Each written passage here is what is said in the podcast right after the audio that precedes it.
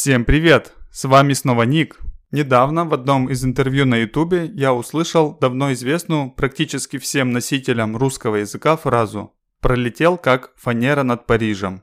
Раньше я не задумывался над тем, откуда в нашу речь пришла эта разговорная фраза. На этот раз я решил разобраться и поискать в различных источниках происхождение этой фразы. Для начала давайте разберемся, что же означает эта фраза, как фанера над Парижем. Эту фразу используют в негативном смысле, когда хотят рассказать об упущенной возможности получить или сделать что-то. Другими словами, потерпеть неудачу. Для многих иностранных слушателей будет непонятен смысл отдельного слова из этой фразы. Это слово фанера. Фанера – это строительный материал в виде листов, который делают путем склеивания тонких слоев древесины. Итак, со значением фразы разобрались. Самое время узнать, откуда же в разговорную русскую речь пришла эта фраза.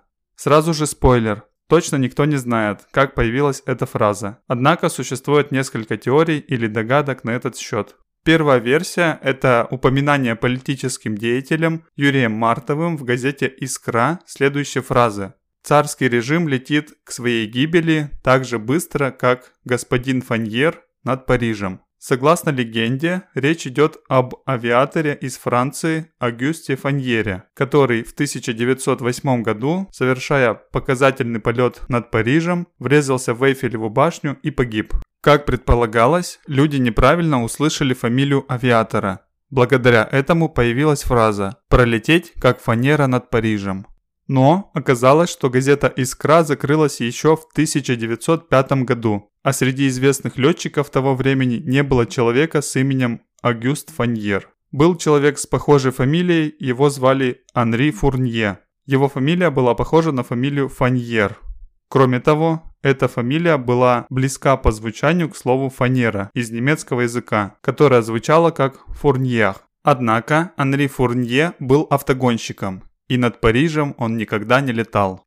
Вторая версия происхождения фразы связана с карикатурами на президента Франции Армана Фольера, который был изображен на открытках, посвященных соревнованиям авиаторов в 1909 году.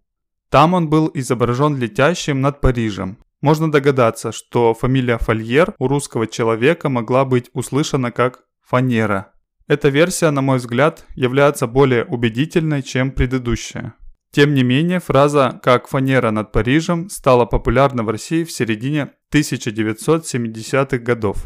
Таким образом, начинает появляться третья версия происхождения фразы про фанеру и Париж. Люди могли взять эту фразу из кино. Так было обнаружено, что в 1975 году был снят советский фильм «Воздухоплаватель». По сюжету фильма знаменитый русский тяжелый атлет Иван Заикин решает стать авиатором, то есть пилотом. Иван бросает работу, продает все свое имущество и едет в Париж, где угоняет на аэродроме самолет, сделанный из фанеры, и пролетает на нем над Парижем. Интересно то, что в самом фильме ни слова нет о фанере, поэтому нельзя точно сказать, что эта версия является правдой. Все же я склоняюсь к последней версии, так как она кажется мне самой правдоподобной. А какую версию вы считаете наиболее правдоподобной? По возможности оставляйте свой комментарий. На сегодня у меня все. Не забудьте подписаться на мой канал и поставить лайк. В ближайшее время выйдет новый эпизод на интересную тему. Текст этого и других подкастов вы можете скачать на моей странице Patreon, став патроном. Ссылка на страницу указана в описании к этому эпизоду. Спасибо за внимание. До скорого!